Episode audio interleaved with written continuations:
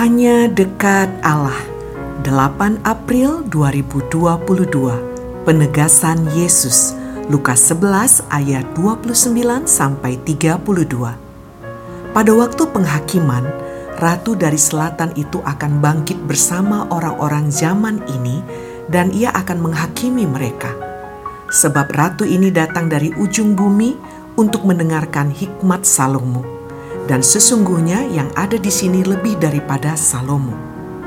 Pada waktu penghakiman orang-orang Niniwe akan bangkit bersama orang-orang zaman ini dan mereka akan menghakiminya.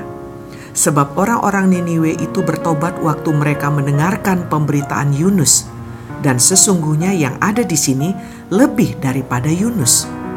Demikianlah tanggapan Yesus terhadap orang-orang yang menghendaki tanda agar mereka percaya kepadanya.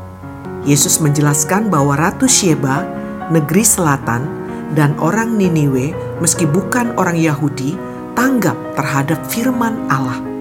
Sebaliknya, orang-orang Yahudi malah menolak firman Allah yang dinyatakan dalam pekerjaan dan ajaran Yesus.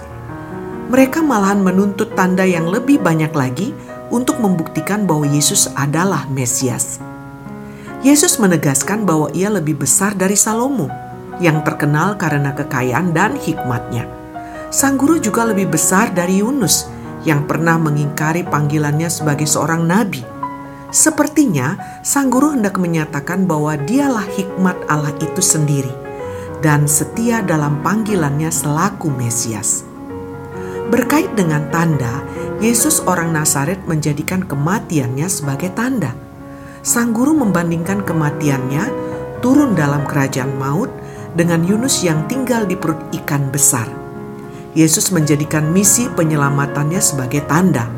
Pertanyaan bagi kita sekarang ini, apakah kita menjadikan diri kita sendiri sebagai tanda-tanda kerajaan Allah di bumi ini? Salam semangat dari kami, literatur perkantas nasional. Sahabat Anda bertumbuh.